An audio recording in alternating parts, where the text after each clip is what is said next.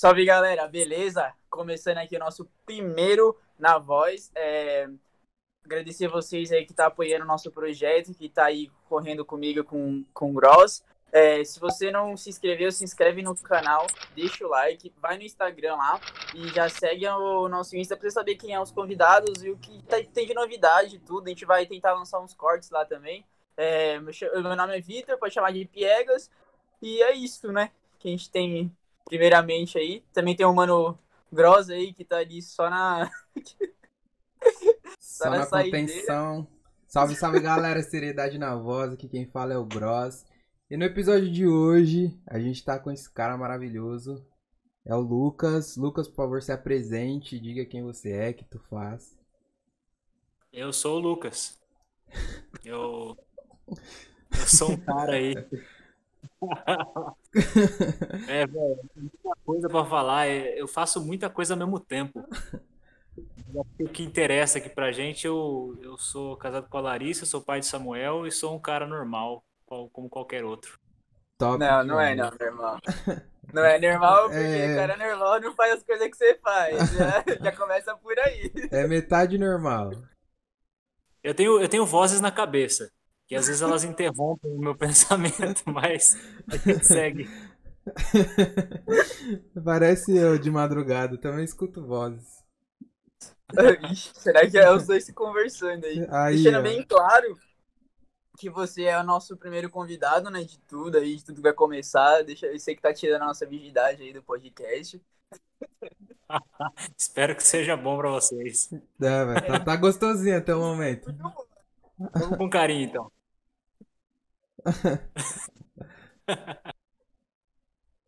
Se, pra quem não segue o Lucas no Instagram, vai estar tá embaixo na descrição também o Instagram do Lucas. Deixa eu deixar tudo certinho.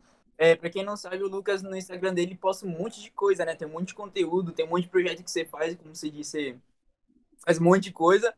É tipo pato, né? Pato sabe nadar, sabe voar. Mas faz direito, né, Lucas? É, tipo, tipo ornitorrinco, que é metade pato, metade capivara. e é esquisito. E é da hora que, tipo, no seu Insta, eu vejo lá, eu, às vezes eu tô lá no Stories, eu eu paro para ler algumas coisas, você tira bastante dúvida em questão de religião, né? Espiritualidade.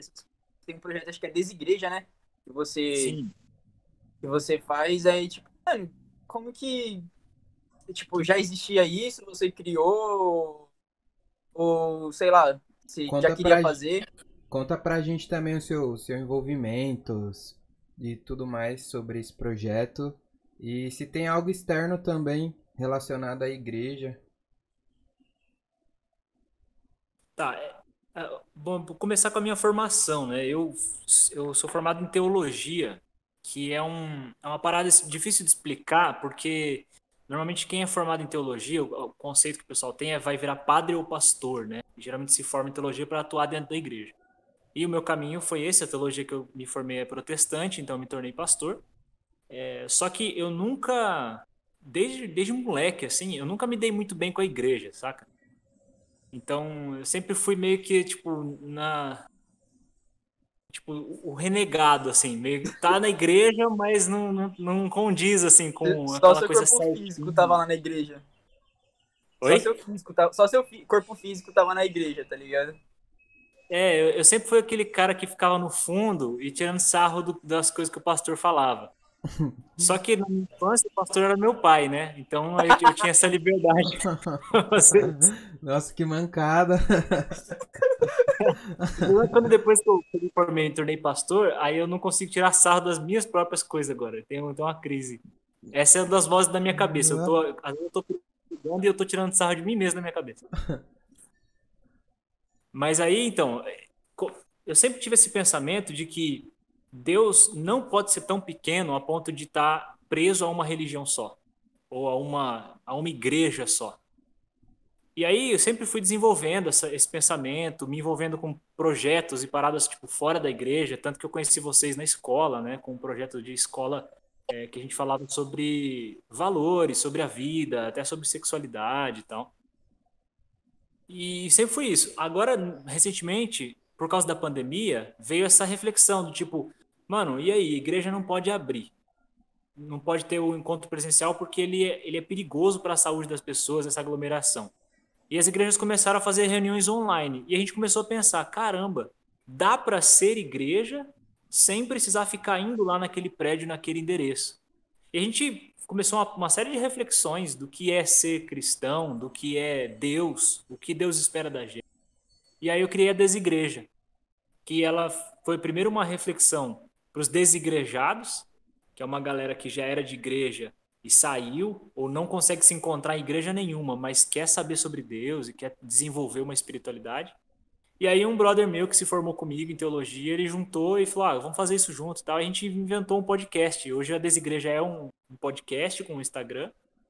E a gente faz essas reflexões do que é desenvolver a sua espiritualidade sem a instituição religiosa, né? Para fora dos muros da religião. É mais ou menos por aí. É bacana. É...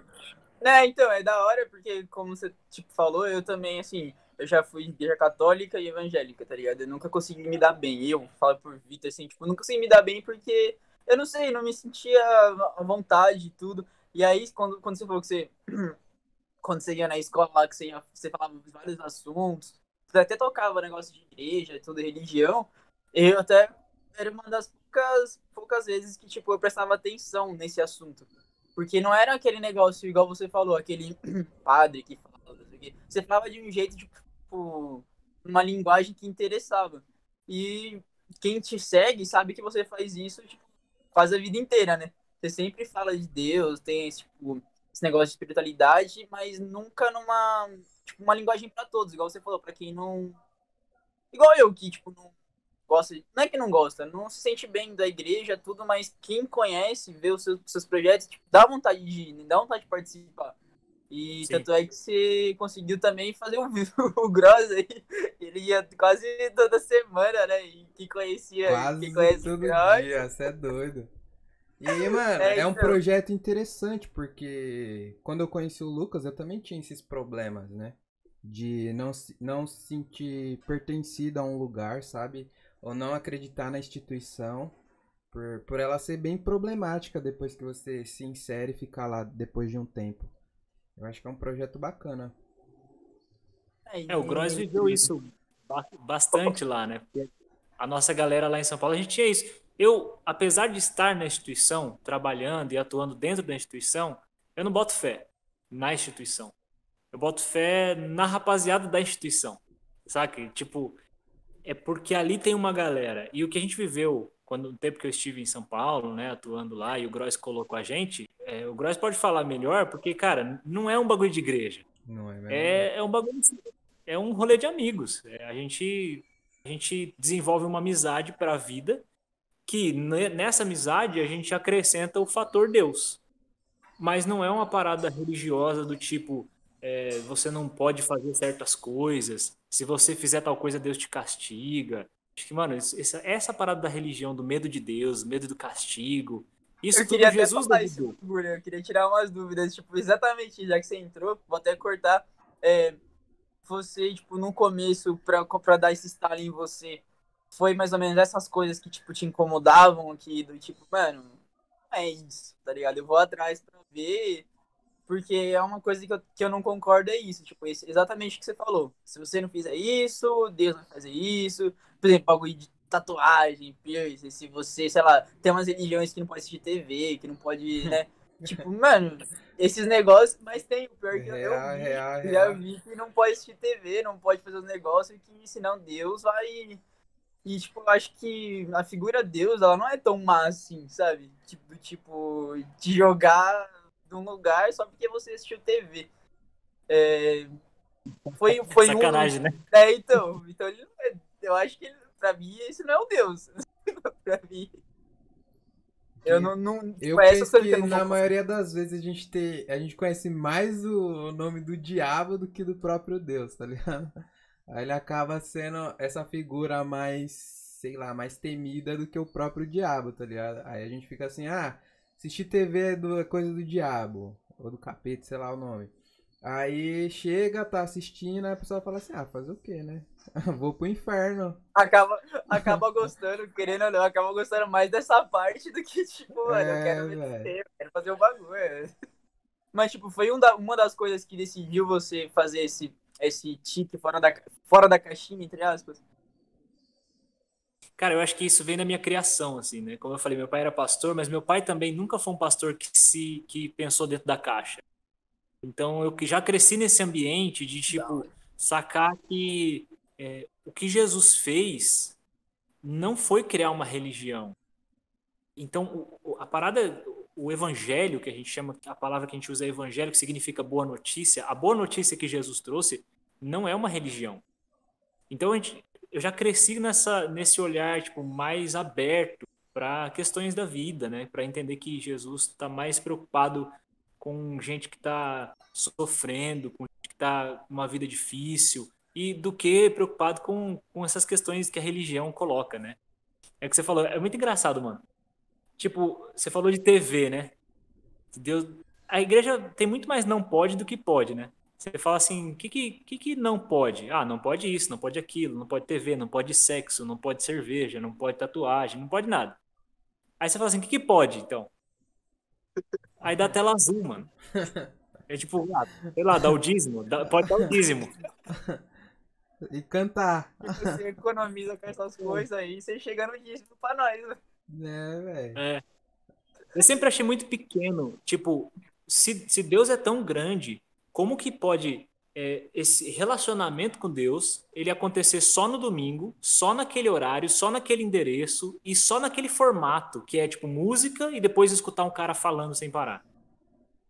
Não dá, velho. Tipo, Deus precisa estar em muitos lugares. A gente fala que Deus está em todos os lugares, ele é onipresente, mas ao mesmo tempo a gente acha que para encontrar ele tem que ir na igreja.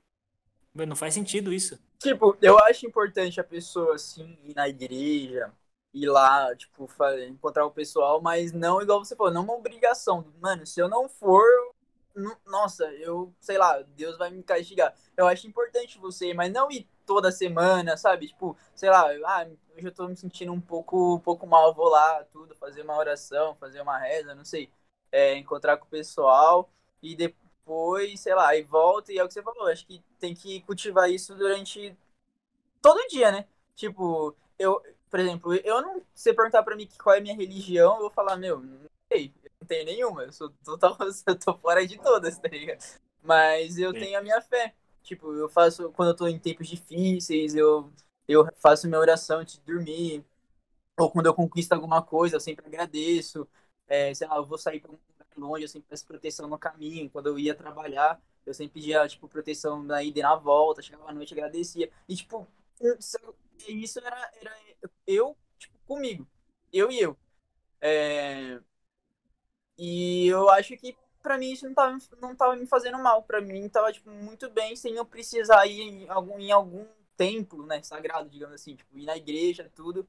Eu acho que pra mim isso, em específico, pra mim não ia funcionar. Se falasse, não, você tem que ir na igreja todo dia. Eu ia falar, ah, mano, não.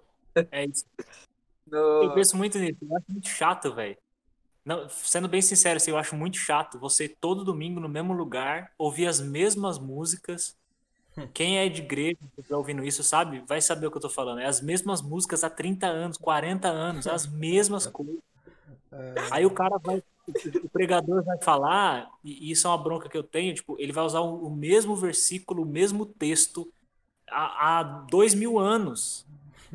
Engessadaço, né, velho? É, é tipo teatro, né? Parece. Parece que ele decora. Porque eu posso falar isso porque eu. Quando eu comecei a tocar bateria, eu aprendi na igreja evangélica, na Renascer. Então, eu tava, tipo, de segunda a segunda na igreja. Quando não era culto, eu tava ensaiando. E às vezes no culto tinha dois cultos. Tinha um da manhã, tinha um da manhã e um da noite. E aí, às vezes, eu participava dos dois. O da manhã e o da noite era a mesma coisa. O repertório da música era a mesma o que o pastor falava era a mesma coisa. Quando era mesmo. Era me... e, e às vezes era o mesmo pessoal que tava. Às tipo, na igreja. Eu falava, não, mano, muitas vezes, né, velho? Eu falava, ah, mano. E aí, depois que eu aprendi a tocar bateria, não sei se isso foi até um pecado, aí eu saí da igreja. Depois que eu aprendi. Porque não tinha bateria, não, não é um tinha nada. Do... Você vai. Eu fico pensando muito nisso, por exemplo, sexo é um, é um tabu. Não só na igreja, mas na sociedade. E também porque a sociedade, a gente é uma sociedade cristã. Então, uhum. muito do que a gente vive por mais que fala assim, ah, não é da religião, mas ainda tem influência do catolicismo, da igreja evangélica e tal. Então, o sexo é um negócio que é um problema, assim, um grande tabu. Aí eu fico pensando, cara, será mesmo que Deus vai mandar alguém para ficar queimando num, num, churrasco eterno, num fogo eterno? O que a pessoa faz no banco de trás do Monza? Sabe? Mas será mesmo? Será mesmo que Deus está ocupado com isso? Sim, eu vejo às vezes, tipo, naquele televisão, a, a mulher aparece lá possuída do, pelo capeta lá. Eu fico assim, mano, tem tanto presidente importante aí para o diabo possuir, e poderia causar uma guerra mundial, e ele vai possuir a Dona Maria, que, que vai na Universal. Ai, caraca. Mas então. Uma dúvida nesse ponto. O sexo tá ou não liberado? Tá liberado, velho. Irmã, é, irmãzinha, já sabem. Se bem que eu não passo no Monza. É, não, Ai, o, o, problema é o, o Monza. É. E Monza vinho. Mas é, isso é tão é tabu. Isso é, sem, porque senão a gente poderia fazer uma puta viagem aqui, mas começa lá no Santo Agostinho, lá atrás. Santo Agostinho era um cara que era devasso, né, na vida, ele se converteu e ele entendeu que, mano, aquela vida que ele tinha, ele não queria voltar nunca mais. E ele escreve muito sobre isso. A igreja se desenvolveu a partir dessa visão que ele tinha do, dos pecados dele. Assim. Então começou a tratar tudo que é sexo e essas coisas como, como pecaminoso, como sujo. A ideia de que porra, o órgão genital é sujo. Eu tava falando esses dias com alguém que eu dei o banho no meu filho, saiu, logo tirei ele do banho, tinha acabado de dar banho. Pus ele para trocar, para pôr a fralda, ele pegou e, e, com a mãozinha assim, ele estendeu a mão e pôs a mão no Bilal. e aí eu fiquei pensando se eu tinha que lavar a mão dele. Olha que maluco, né? Eu que já faço esse processo de desconstrução há muitos anos. Uhum. Eu, fiquei, eu falei, caraca, da onde vem isso? Dessa ideia de que o órgão genital é sujo. Ele tinha acabado de sair do banho, velho. Você acabou de lavar, gente... tá 100% clean ali. É uma ideia religiosa de que o órgão genital é sujo, de que esse assunto é um assunto proibido, de que a pessoa que fala desse assunto com leveza, sem, sem problema nenhum, é uma pessoa pervertida, devassa. Nossa, Mano, se fosse isso. ah, mas sempre tem uma pia pra salvar, né, Wilson? Sempre tem. é. Nossa, velho, sai dessa rua escura. Ai, Mas então, já que você tava falando do seu filho, é, sobre ser pai, você virou pai recentemente? Tá Sim, meu filho tem. Meu filho tem oito, oito meses. Oito meses, eu acho. Oito meses. O tempo passa muito rápido. Passa muito rápido. Meu filho tem. E, meu fala, tem. fala pra gente como é que é pegar essa transição de ser pai de pet pra pai de gente. É, vamos lá.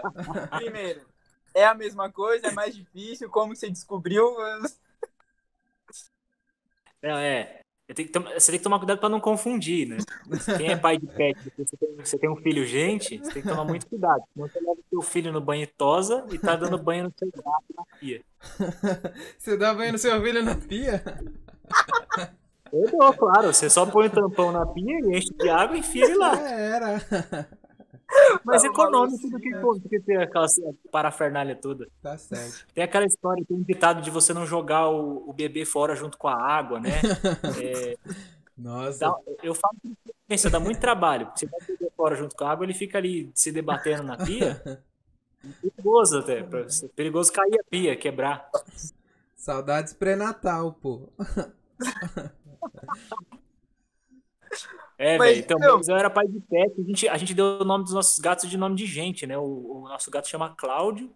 E aí depois a gente pegou uma outra gatinha que chama Pamela. Aí quando nosso filho nasceu, a gente ficou pensando em chamar ele de Mingau. nossa, ai, nossa, demorei pra entender. aí vai chamar o filho e faz. Pss, pss, pss, É.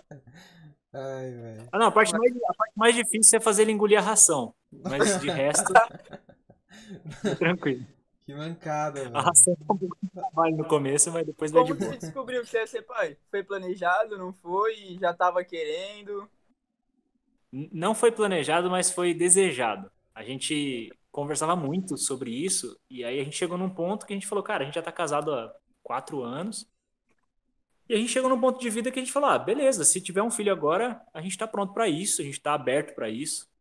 E foi, a gente engravidou. E, cara, para mim, assim, é a experiência mais enriquecedora, porque você muda o jeito de ver a vida, muda muita coisa. A gente estava falando sobre Deus. Cara, a minha concepção de Deus, ela aprofundou completamente, porque a, a Bíblia, Jesus fala muito que Deus é pai. E agora que eu sou pai, puta, eu entendo muita coisa, tá ligado? Você é Deus. Tá... É quase isso. Pelo menos para aquele menino lá de casa eu sou. Ai dele, ai dele se não obedecer. Mas é que a gente estava falando de Deus castigar, por exemplo. Cara, eu não consigo imaginar eu olhar para o meu filho e pensar que tem algo tão grave ou tão drástico que ele possa fazer que eu vá querer é, torturar ele pro resto da eternidade. Não consigo pensar nisso. Mas... Às vezes, sei lá, ele tava dando mamar, aí ele gofa e lava tudo na gente. Teve uma vez que, ele, que eu fui tirar a fralda dele, ele mijou em mim. Tipo assim, eu, eu tomei um banho de mijo, velho na hora você fica puto, porque você fala assim, mano, eu, sei lá, o negócio de Golden Shower deixa, deixa pro presidente. Nossa, que é mancada, velho. Ai, cara. Mas aí, mas aí, cara, 30 segundos depois, menos de 30 segundos, ele acabou de mijar em mim. Eu olhei para ele, ele começou a gargalhar, velho. Aí eu falei assim, mano, que eu comecei a rir junto, tá ligado? E eu fico pensando, se eu, que sou que sou emocionalmente descompensado, eu consigo perdoar uma mijada e uma cagada desse menino, quanto mais Deus. Será que Deus vai ficar realmente muito puto pelo Monza? Eu acho que não. Olha o tanto de gente que tem, velho, fazendo muita cagada simultânea, tá ligado? Não dá, velho. Deus não ia ter paciência para ficar bravo com todo mundo. É, velho. Ele ia ter um infarto. é. Isso que é foda. Deixa eu fazer uma pergunta importante agora, que tava até começando com o Wilson antes. É, eu acho que não tinha, eu não tinha seu WhatsApp. e aí, quando eu adicionei de novo, ô Lucas, tá a mesma foto, mano. Depois mesma de foto desde aquela época. Mesma foto, velho. Precisa mudar, né? Tem que atualizar, né? Não, falou dos irmãozinhos há 200 anos usando o mesmo versículo. 200 anos usando a mesma foto é foda. A hipocrisia aí, ó. ó. Mas, deixa eu falar. Mas então, deixa eu tirar é... uma dúvida aqui, rapidão. Falei. Sobre, voltando ao assunto de ser pai. É real mesmo que vira essa chave mesmo? Eu vejo um monte de relatos de pessoas falando assim que depois que você vira pai, começa a virar a chave realmente de que você é, tem alguém para cuidar, que sua vida importa e algo do tipo assim. Cara, não é imediato. Não é uma ficha que cai. Eu, eu tô até hoje esperando esse momento mágico. Sabe essa coisa mágica que o pessoal vende nos filmes, assim, de tipo, o cara tem um estalo, uma iluminação. Não é mágico. É um processo que vai caindo a sua ficha ao longo do tempo. E eu acho que assim, cada, a cada dia, a cada momento que eu tô com meu filho, vai caindo a ficha, você vai ganhando a ideia de que tem um ser humano olhando para você e que muito, muito do que ele vai ser é o que você é, saca? Tipo, ele. Eu, eu vejo muito assim, nesse processo, a gente começa a refletir muito sobre a, relação que a gente tem com os nossos pais. E aí você fica pensando assim, caramba, eu, eu por mais que eu não goste de algumas características, eu tenho muito do meu pai e da minha mãe. Aquilo que eu gosto deles e aquilo que eu não gosto deles tá em mim. E aí você começa a olhar pro seu filho e você fala assim, mano, é inevitável. Ele vai pegar as minhas qualidades e os meus defeitos. E aí você começa a, a, amadurecer. Eu acho que é um processo, sabe? Uhum. Você fala assim, cara, esse menino vai me imitar. Esse menino vai seguir a minha conduta. Você acaba então eu preciso referência, né? É, então, esse é. amadurecimento é, tipo, esse cuidado em virar referência para ele, né? Do tipo, sei lá, ah, vou evitar de fazer isso, isso, porque se ele vê eu fazendo, ele pode seguir, isso aqui não é legal, eu não quero para ele é meio que isso, tipo, você vai amadurecendo sem saber, porque você tem que você tá, tomando, você, você tá tomando esse cuidado para ele não, sei lá, não não, faz, não fazer a mesma coisa que você. É meio que isso. É por aí. Só, só que aí tem um agravante, porque assim, muito disso que você falou de a gente ficar pensando, ah, não vou fazer isso, não vou fazer aquilo, tem a ver com religiosidade. Aí, ó. Que é o que a gente tá falando desde o começo. E isso é muito louco, porque eu tô fazendo um movimento contrário, saca? Eu, eu, tô, eu tô olhando pra esse menino e eu tô falando assim, cara, o que, que eu posso fazer na minha vida para não criar um evangélico? Ai, caralho. Assim, seria um, seria um desgosto, sabe? Isso. Não, é, com todo respeito a quem gosta dos evangélicos, assim, é, cada um que siga a sua Até religião. tem né? amigos Mas- que são. É, até. até- Mas eu fico pensando muito nisso. Tipo, quando a gente vai, vai desconstruindo essa ideia de, tipo, ah, Deus castiga, por exemplo, palavrão. A gente tem muito essa coisa, ah, eu falava palavrão, aí eu comecei, eu tive filho e aí eu parei de falar palavrão porque o meu filho come, ia começar a me imitar. Mano, não, eu tô em outro rolê, tá ligado? Eu, eu quero que o meu filho aprenda a não ofender as pessoas, ainda que ele use palavras bonitas. Não interessa muito a palavra que ele vai usar. Me interessa mais que ele aprenda que cada palavra que ele for utilizar, seja palavrão ou não, que seja para fazer bem para os outros. Tipo, que Então ele eu começo a que pensar. saiba o é que momento de usar. É. Meio que, tipo, Qual é a intenção? Qual é a motivação? É mais assim, como é que a gente, como é que eu faço para que eu seja uma inspiração para um bom caráter, não para um, um- porque cara, seguir regra de religião é muito fácil, velho. Até um cachorro, se você adestrar um cachorro a entrar na igreja todo domingo para buscar ração, ele vai. Se ensinar um papagaio a falar aleluia, ele fala. É, verdade. Agora, o que o ser humano tem de diferente é a capacidade de empatia, a capacidade de refletir sobre o sentido da própria vida, se conectar com outros seres humanos e amar.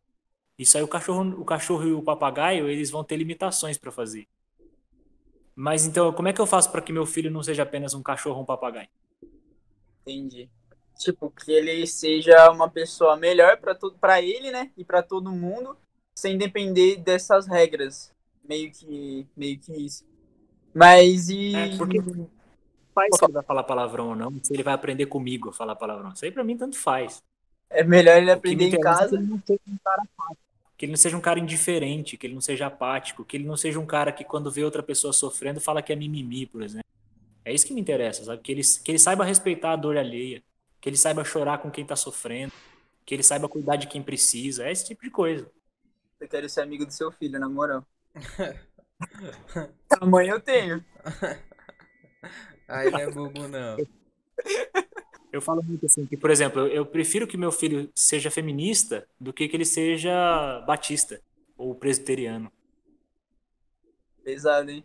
É Aí, galera, qualquer porque- palavra aqui, ó, é de total res- responsabilidade do convidado, hein? Não, mas fala, dá, dá, dá uma, uma explicação por que sobre o feminismo. Fala aí como você enxerga isso, como você ensinaria pra ele.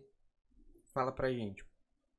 Cara, é simples. Ele, o meu filho ele já nasce num berço de privilégios. Ele nasce num casamento em que o pai e a mãe estão juntos, Pra começar. Ele é branco, classe média. Ele provavelmente vai ter uma educação na rede privada. Ele vai ter acesso a outras culturas, acesso à internet. Cara, ele já tá num berço de um, um milhão de privilégios. E eu cresci nesse ambiente. Eu fui muito privilegiado. Mas chegou um ponto da minha vida que eu comecei a sentir culpa por ser privilegiado. E aí eu fiz uma reflexão de que é, cara, eu não tenho culpa dos meus pais terem se esforçado para oferecer o melhor que eles podiam me oferecer. É, eu teria culpa se eu achasse do alto dos meus privilégios que eu sou melhor que outros seres humanos, por causa dos privilégios que meus pais me deram. Então, quando eu olho para o meu filho, eu penso nisso. Ele está nascendo num berço cheio de privilégios. A grande questão que eu quero ensinar para ele é que os privilégios que a gente está dando para ele não são para ele se achar superior aos outros ou para ele viver uma vida de conforto. É para que ele utilize desses privilégios em benefício do próximo. Então, ser homem, ser branco, classe média, que ele utilize isso em benefício de quem tem os direitos diminuídos, como no caso a mulher, no ambiente de trabalho. Que ele não seja um escroto quando ele for trabalhar numa empresa, se ele tiver a empresa dele ou se ele for funcionário, que acha que a mulher precisa receber menos que o homem por exercer a mesma função. Quando ele for entrar num relacionamento afetivo, a gente estava falando de sexo, né? Eu falei que sexo está liberado, mas o sexo precisa ter responsabilidade. O que me machucaria muito seria ver o meu filho brincando com os sentimentos de uma garota. Ou de um garoto. Isso aí quem vai dizer é ele. Mas é ver meu filho tratando outro ser humano como um copo descartável, sabe? Do tipo, eu tô com sede, eu pego um copo descartável, utilizo, depois que eu usei, satisfiz a minha vontade, eu descarto como se fosse um objeto.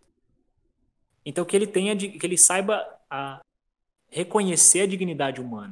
Quando eu falo do feminismo, é justamente por ele ser homem, ele reconhecer o valor e a dignidade de todas as mulheres. Sim. E, é, e não só né, o feminista foi um, foi um exemplo, né? Muito mais que isso. Uhum. É aquela coisa, para ser tipo. Ah, eu vou falar essa palavra, me julguem. Pra ser um idiota, é, vai ser só mais um, tá ligado? Porque o mundo tá cheio. Agora, para ser uma pessoa diferente, que tem empatia, que tem esses cuidados, aí ele vai ser uma pessoa. Só de ele ter um mínimo disso, um mínimo de. Igual você falou, de pensar no outro, pensar no próximo antes de fazer alguma coisa, eu acho que ele já vai estar mil passos à frente, ele vai tipo, se dar muito bem. E isso foi uma coisa que eu aprendi depois de, sei lá, ainda, ainda bem que aprendi novo, né? 22 anos ainda é novo, tem muito ainda para aprender. Mas eu aprendi boa, boa parte disso já, tipo, uns 18, 17 anos, eu comecei a entender tudo isso, tá ligado? De, de brincadeiras que eu fazia, de zoação.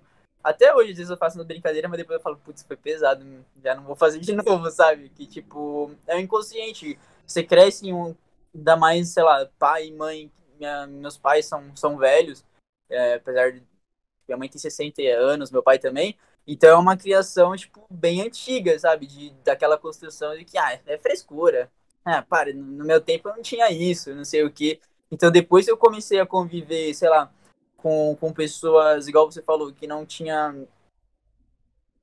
a mesma oportunidade do que eu, vendo gente diferente, é, tanto em questão de dinheiro, em questão de oportunidades, aí que eu comecei a entender que, tipo, meu, o mundo não é isso, tá ligado? O mundo tem muito mais coisas para poder ver. E você tem que entender também, o, igual você falou, tem que pensar no outro. Muitas vezes eu queria fazer algumas coisas, eu já tive nas duas situações. Eu queria fazer alguma coisa, mas meus amigos não tinham condições. Ou meus amigos queriam fazer alguma coisa e eu não tinha condições, sabe? E aí, para mim, isso acho que foi moldando o meu caráter. E isso, meu, foi a melhor coisa que teve, foi essa mistura de, de ambiente. Porque até hoje, vão, acho que é, todo, todo mundo tá usando, é desconstrução. Até hoje, acho que eu, pelo menos, cada dia que passa, pelo menos é alguma coisinha que eu vejo ou escuto, eu me desconstruo um pouco. Tá ligado? Eu acho que. E o seu filho já.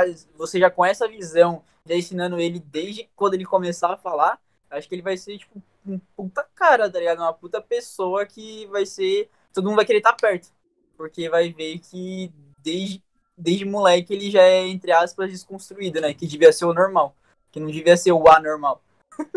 é, em falar em desconstrução, você também é bom nisso, né? O, porque na questão do, do 989. Eu vou, eu vou ter que me movimentar aqui, vai dar uma dinâmica pro episódio, vai ficar diferente, né? Pra... Eu tô ficando velho e aí a gente precisa é, estimular a circulação na perna. Aí, ó, o Fabuso esticar as pernas. Fabuso depois do, do almoço. É. O 989, o 989 foi da hora. É uma, é uma grata memória que eu tenho. 989 é bacana. É... Galpão 99, para quem não tá ligado, é o tempo que eu fui pastor em São Paulo. Aqui é a minha sala, que bonitinha. E a gente tinha um grupo que chamava Galpão 989, que era porque a gente se reunia num galpão e 989 é de 1989, que foi a data que caiu o muro, do Ber... muro de Berlim. E a gente falava muito dessas paradas, tipo, o muro de Berlim era um muro por causa de ideologias políticas que separava pessoas e às vezes até famílias, pessoas que se amavam. Então, o que a gente propôs ali é que o Galpão 99 fosse um grupo de pessoas que derruba muros. Seja esses muros de machismo, feminismo, seja os muros de direita e esquerda, é, pretos e brancos, ricos e pobres. O reino de Deus é esse reino onde os diferentes conseguem sentar na mesma mesa e comer do mesmo pão. Essa é a grande mensagem de Jesus. Dizer, olha, ninguém é superior a ninguém, todo mundo está no mesmo barco, e o caminho para vocês é sentar na mesma mesa e aprender a conviver com as diferenças. Não, pera aí, eu só ri porque tem um cachorro lá de... É isso tá que falando. Aí tá... É, é isso que eu ia falar, o cachorro tava aqui, velho. Não, mas eu acho que não vai pegar tanto não por causa do microfone, mano. Vai pro ar, não corta. Vai não. pro ar, vou cortar não, mas continuando. Desculpa, Lucas, continua aí. Não, é isso, o Galpão 99 fala muito dessas coisas, de tipo, é, a gente. O que está acontecendo muito na nossa sociedade hoje é muita discussão do tipo: eu penso isso, você pensa aquilo. Então a gente não pode caminhar junto. E, e Jesus veio para quebrar justamente isso. Quando ele chama Mateus, que era coletor de impostos para os romanos, e ele chama Simão, que era zelota, um zelote naquele tempo era um partido político dentre os judeus que queria expulsar os romanos na base da espada.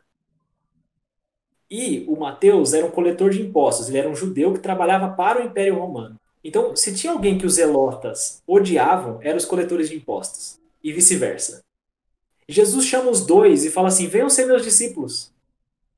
Doideira. Mano, eu não consigo entender. Jesus chamar os dois para sentar na mesma mesa, tá ligado? Jesus sentar com Judas Iscariotes na mesma mesa. Ele senta com Judas Iscariotes na mesma mesa. Sabendo. Então, a, a grande mensagem de Jesus é: cara, é, você é de esquerda, você é de direita, você é feminista, você é antifeminista, você é rico, você é pobre. Cara, tanto faz. Sentem na mesma mesa, dialoguem, escutem a voz um do outro, aprendam a construir um caminho comum onde vocês podem acertar essas arestas, essas diferenças, porque, mano, esquerda ou direita, quem defende seus lados, cada um que defende seu lado, tá que, eles estão defendendo ideologias que pensam ser melhores para o país. A, a, a, motivação é a mesma. A motivação é, eu quero o melhor para o meu país. Alguns acham que é pela direita, outros acham que é pela esquerda. Mas se a gente aprendesse a construir um caminho de diálogo, acho que a gente teria muito a ganhar como sociedade. É, eu acho que você falou. É, você vota em, mim, vota em mim depois desse discurso? Vota em mim. Vai subir o plantãozinho aqui da Globo. Isso que é foda. e, tipo, o que você falou, é, eu acho que. Mano, é, é, verdade. Não importa se é direita, esquerda, horizontal, sei lá, mano, tipo, feminista, machista. Eu não sei. Se, igual você falou, se, se parar pra sentar e conversar, conseguir ter um diálogo, pelo menos vai achar um alguma coisa que os dois concordam. Sabe? Que tipo, os dois falaram, não, beleza, isso daí eu. E eu acho que é isso que a gente que o Brasil, né, podia correr por esse lado, tá ligado? Ouvir, porque hoje em dia tá muito extremista. Direita eu fala, acho... ah, a esquerda já vem atacando. Aí a esquerda fala, ah, tipo, não escuta, sabe? Fala, não, beleza, mas por que, que você acha isso? Não é melhor assim? Acho que não.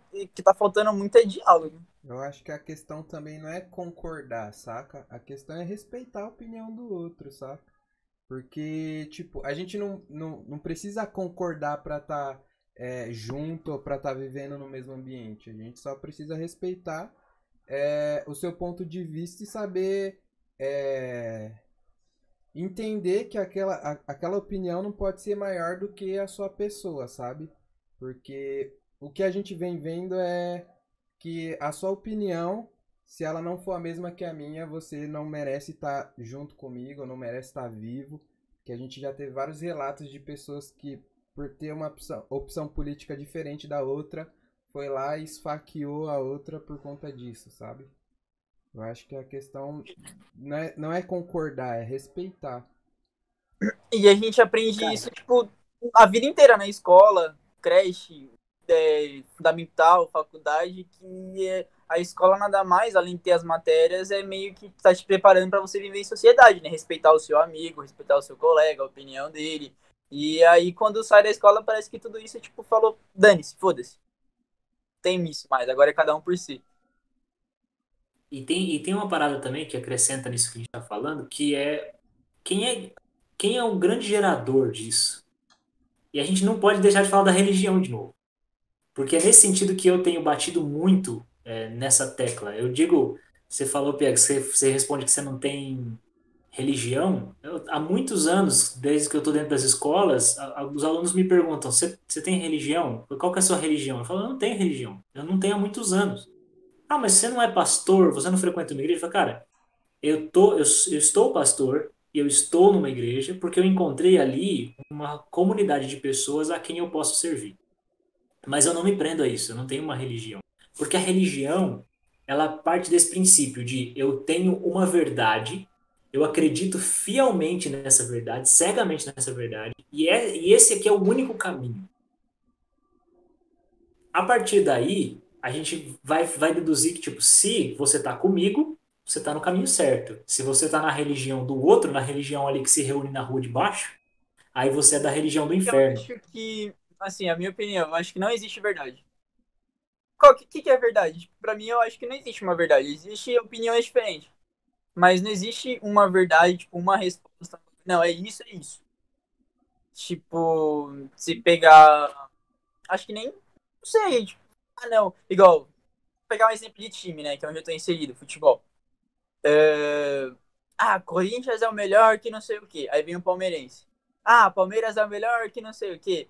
São Paulo, mas tipo, se você for pegar os números, ali é tudo tipo balanceado, não existe um melhor assim. Mas a minha verdade, o que eu acredito é que o Corinthians é melhor e pronto, o resto não é nada.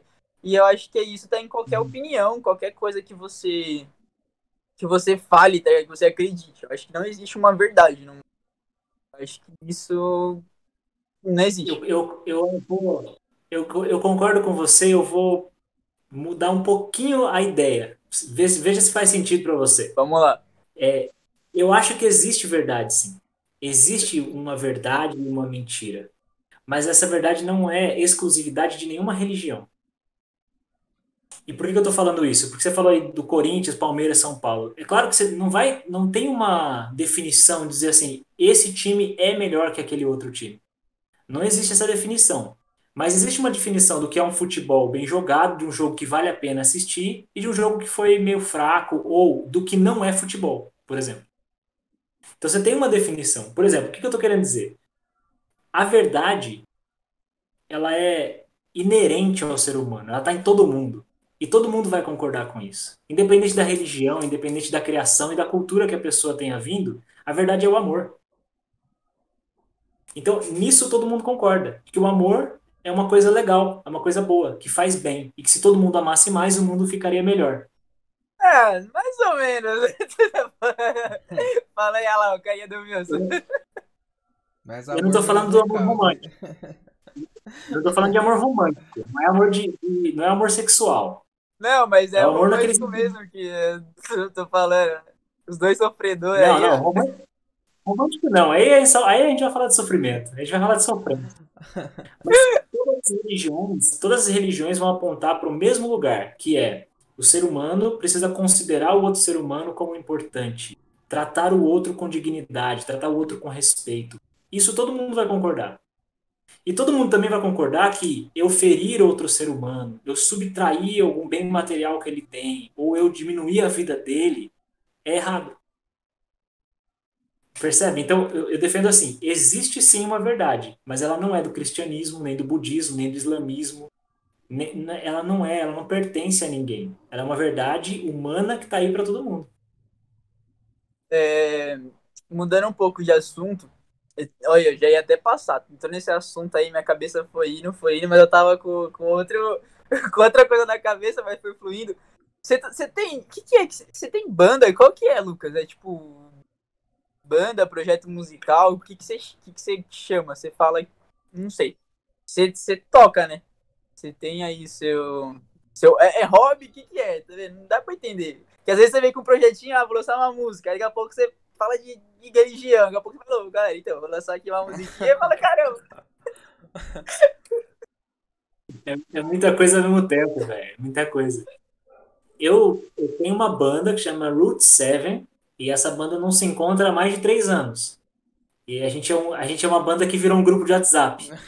Mas a gente não quis acabar. Ela, banda... ela, existe. É uma banda remota há muitos anos, né? Antes da pandemia. É, então a gente é, tava muito, preparando, tava preparando pra pandemia, né? Falei assim, galera, ó, vamos, né? Vamos passar por a gente já tá no home office. A gente já tá no home office há muitos anos. Banda Mas, home office é da hora. Não vai, não vai ter música mais, já era. Conta pra gente o seu envolvimento com a música. Eu acho que é, que é bem legal a gente começar por esse ponto. Você contar é, o seu envolvimento, suas habilidades, como é que você aprendeu a tocar, até você chegar a essa parte da banda. Eu acho que seria mais legal pra gente ilustrar aqui como foi sua trajetória. Tá, eu comecei a tocar violão com 9 anos de idade. Eu falei pro meu pai assim, falei, pai, eu quero muito tocar bateria. E aí ele sacou que o, a bateria ia ocupar muito espaço e fazer muito barulho. Ele me deu um violão de presente. Aí com nove anos eu comecei a tocar e, cara, a minha infância, a minha adolescência, eu, a- as memórias que eu tenho são muito assim, eu trancado estudando violão, sabe? Estudando guitarra, estudando violão. É, eu até joguei bola na rua, assim, e até fui de brincar na rua, andar de bicicleta, mas a maior parte da minha infância e adolescência foi estudando música. Então a música sempre fez parte da minha vida. A banda surgiu no tempo que eu morei em São Paulo, a gente fui tocar num lugar e aí os caras ouviram o som, gostaram e eu- quando eu fui tocar eu falei, ó, tô sem banda, esses caras que estão me acompanhando aqui são amigos que estão aqui quebrando um galho e tal, mas eu não tenho banda. E aí tinha uns amigos que tinham uma banda pronta que faltava um vocalista. Nossa. Aí me chamaram, a gente começou, a gente fez vários, vários sons, várias composições, é, tocamos algumas vezes e a gente nunca admitiu essa ideia de ser uma banda gospel, sabe? Porque, como tudo que a gente está falando aqui, se Jesus não era cristão e não fundou o cristianismo, se Deus é maior do que apenas uma religião, então não faz sentido eu, eu tocar minha música e rotular minha música só para um nicho, para uma galera que seja crente evangélico. Então a gente toca pop rock de sempre, assim.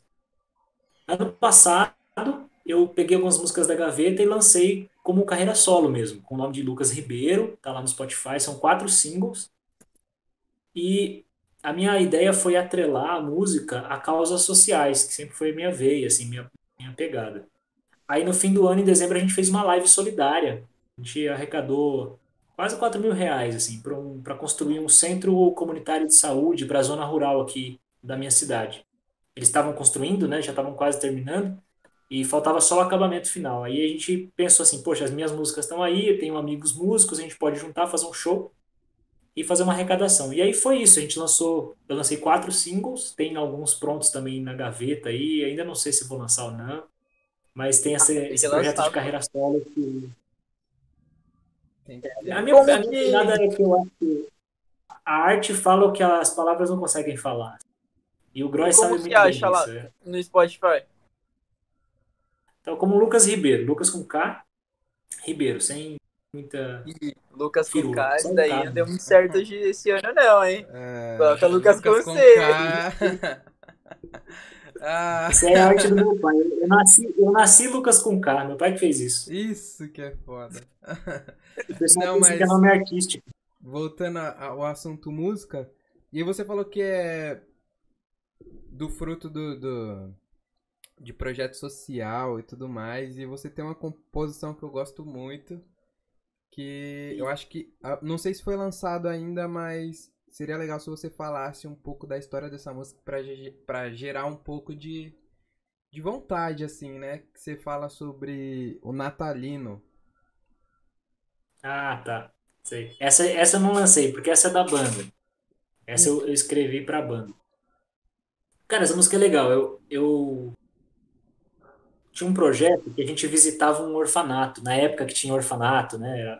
Hoje é abrigo, mas a gente visitava aos finais de semana e, troca, e brincava com as crianças. E tinha um menino que ele era muito de, difícil de relacionamento. Ninguém conseguia brincar com ele porque ele era muito violento. Só eu conseguia. E aí eu cheguei, a gente foi, fui conquistando a confiança dele e brincava com ele todo fim de semana. Ele chamava Natalino. É, quase 10 anos depois, olha só pra vocês verem como é que eu sou velho. Eu consigo contar uma história que quase 10 anos depois ela continua. Quase 10 anos, quase 10 anos depois, eu, a gente estava fazendo um outro projeto social que era num bairro. E veio um garoto assim falando: Olha, vocês poderiam me arranjar um botijão de gás? Porque eu moro sozinho e eu não tenho condição de comprar um gás. E eu olhei e fiquei: Caramba, conheço esse menino de algum lugar. E eu fui puxando na memória, puxando na memória. Eu lembrei: era o mesmo garoto do orfanato que só eu conseguia brincar com ele. Eu falei: Cara, como é que é seu nome? Ele falou: Natalino. E aí, cara, é, assim, aquilo me impactou muito porque é, eu pensei assim: por mais que a gente faça projetos e ações solidárias, como visitar um orfanato ou arranjar um botijão de, de gás para alguém, às vezes o impacto que a gente causa na vida da pessoa é pequeno e não, não é. A gente, a gente não é super-herói, a gente não salva a vida de ninguém. E aí eu ali eu me dei conta que tudo, todas as visitas que a gente fez naquele orfanato não impediram que o Natalino tivesse uma situação de precisar de um botijão de gás. E aí eu fiz essa música pro Natalino, que ela fala muito da nossa impotência. Ela fala assim, eu percebi que eu, eu sou impotente. Eu, Não sexualmente falando, tá? É, não... De, de, dependendo do jeito que vocês recortarem essa fala agora, Ficou muito esquisito. Vai ter corte. A gente tá pensando em fazer. Vamos colocar. Lucas diz que foi um milagre ter filho. Pastor diz que tem filho, mas é impotente.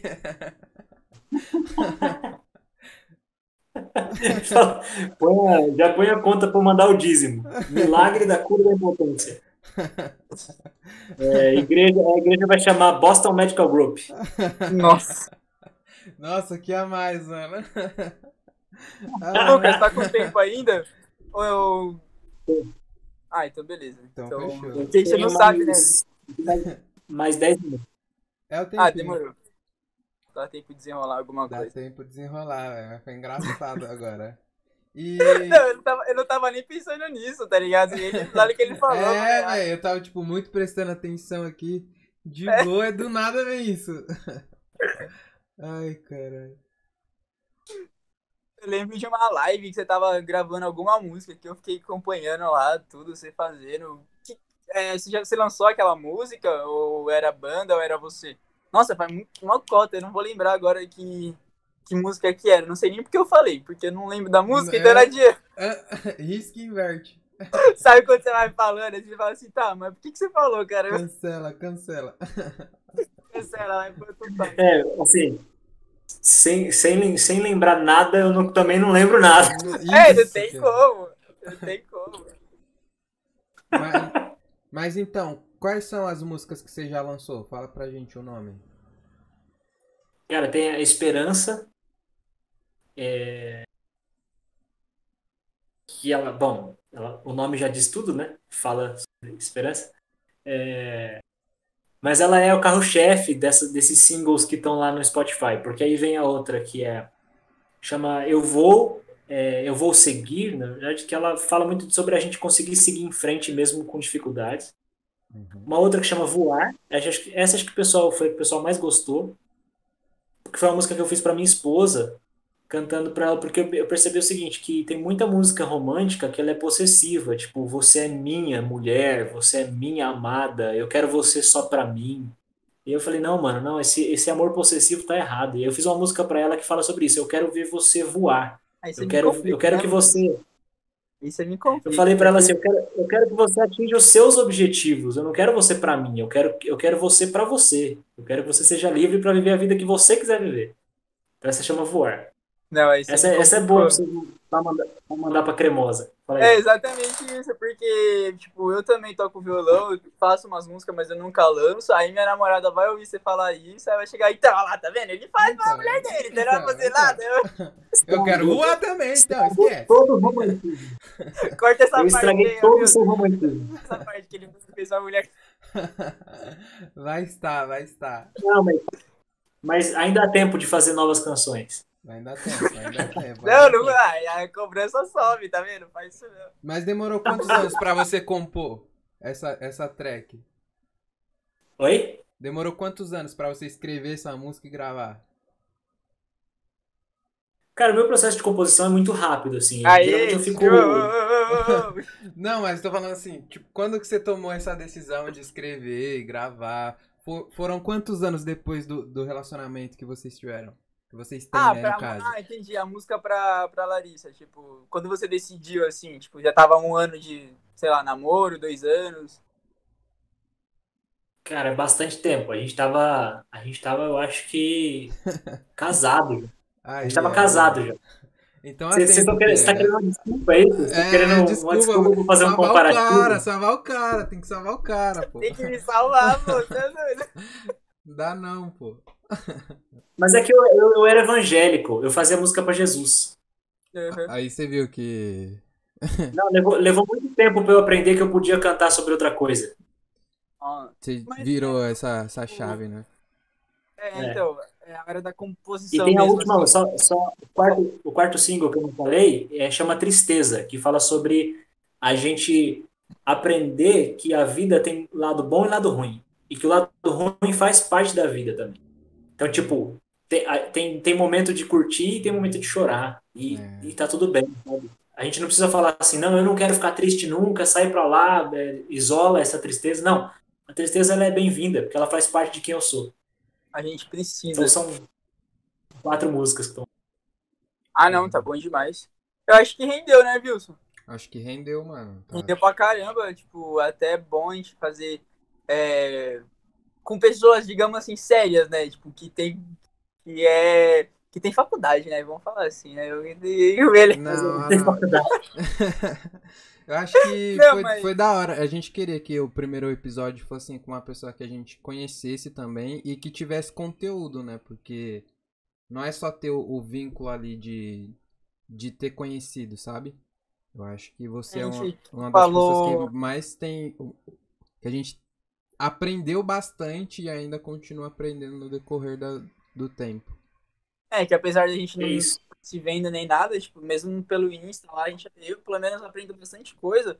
E a gente pensou, a gente pensou bastante, mano, quem vai ser o primeiro? Eu falei assim, vamos fazer com o Lucas, porque o Lucas tem conteúdo, tem história, vai falar de um monte de coisa e, tipo, vai ser um negócio legal, que as pessoas vão ouvir e vão conseguir aprender. Até porque você tem uma linguagem, mas não é linguagem jovem, uma linguagem, tipo, atual, que não é aquele, ah, meus irmãos, não sei o quê, você, na, na trocação de ideia aí, você consegue passar a mensagem, sabe? Uhum. E Legal. quer falar alguma coisa, Lu? E quem, tipo, quer se aprofundar mais nesse assunto sobre desigreja, sobre conhecer o seu trabalho, como que as pessoas fazem? Ela vai no Spotify, vai aonde te procurar? Ó, o meu, meu Instagram é meio que o, onde começa todo o rolê, né? É arroba o Lucas Ribeiro. Qualquer outra rede social vai estar do mesmo jeito. O Lucas Ribeiro é sempre a tagzinha que eu uso lá. O Desigreja, curiosamente, a gente conseguiu arroba Desigreja, tipo, sem complicação nenhuma. A Não gente tinha nenhum? o, o arroba Desigreja. Ninguém tava usando ainda. Então a gente no no Twitter, Twitter, Facebook, Instagram, tudo tá é, arroba Desigreja. E no Spotify, a mesma coisa. No Spotify, as minhas músicas estão como Lucas Ribeiro e o podcast do Des- da Desigreja chama Desigreja mesmo. Uhum. Não, É. Super simples, não- não tem, não é. tem complicação. A gente vai deixar na descrição aí qualquer coisa, ou apareceram na tela, depois na edição a gente coloca na tela ou na descrição. E é lógico, né, que antes de acabar, eu quero colocar uma musiquinha em homenagem a gente aqui, né, tá todo mundo aqui reunido, né, colocar uma musiquinha pra nós Isso. ouvir. Ah, eu tenho que acabar Uma musiquinha! Vai, bota aí a música. Até eu tô surpreendido, pô. Não tá tocando, tá mudo. Não tá ouvindo? Ah, Não Só eu tô ouvindo? Só você tá ouvindo. Nossa, o bagulho tá muito aqui, ó. Sério que não tá ouvindo? Não tá ouvindo. ah, não. Vacilou, vacilou, vacilou. Eu já sei qual é. Eu também sei qual que é, mas não tá tocando nada. Põe na edição depois. Eu vou botar não tem Mas, é, mas aí não vai ter reação nossa ouvindo, pô. Tô com essa música uma semana na cabeça. Ele, ele estragou o, o flow do bagulho. Pra ter colocado aí, mas aí teve. Tira o som pra Mas gente é ouvir. isso. O quê? Nada. Você falou o bagulho e parou. Mas é isso, galera. Se inscrevam no canal aí, sigam a gente lá no Instagram, deixa o like, deixa os comentários aí, sei lá, se vocês conhecem alguém que trocaria uma ideia com a gente, é, deixar aí uma, o nome de um convidado, a rede social que a gente vai atrás. É, e é isso, né? Acho que pelo primeiro aí foi ótimo pra caramba. Gostei, eu gostei pra caramba. Eu gostei pra caramba também. Foi da hora te receber aqui. Obrigado por aceitar, Lucas. Que não é todo mundo que aceita, né? É um projeto que é novo, literalmente. E foi da hora estar com você, mano. Obrigadão. Valeu mesmo. Eu agradeço, mano. Vocês, vocês ficam mentindo pra caramba aí, enchendo minha bola. Eu sou só um, sou apenas um rapaz latino-americano sem dinheiro no bolso. Nossa. E É melhor encher do que Acho que esvaziar, assim, pô. acima de tudo, acima de tudo, de todo aprendizado, de tudo que a gente possa conversar e falar, eu acho que é se divertir. Certo, Foi divertido estar aqui. Ah, obrigado. Eu que agradeço. É nóis, mano.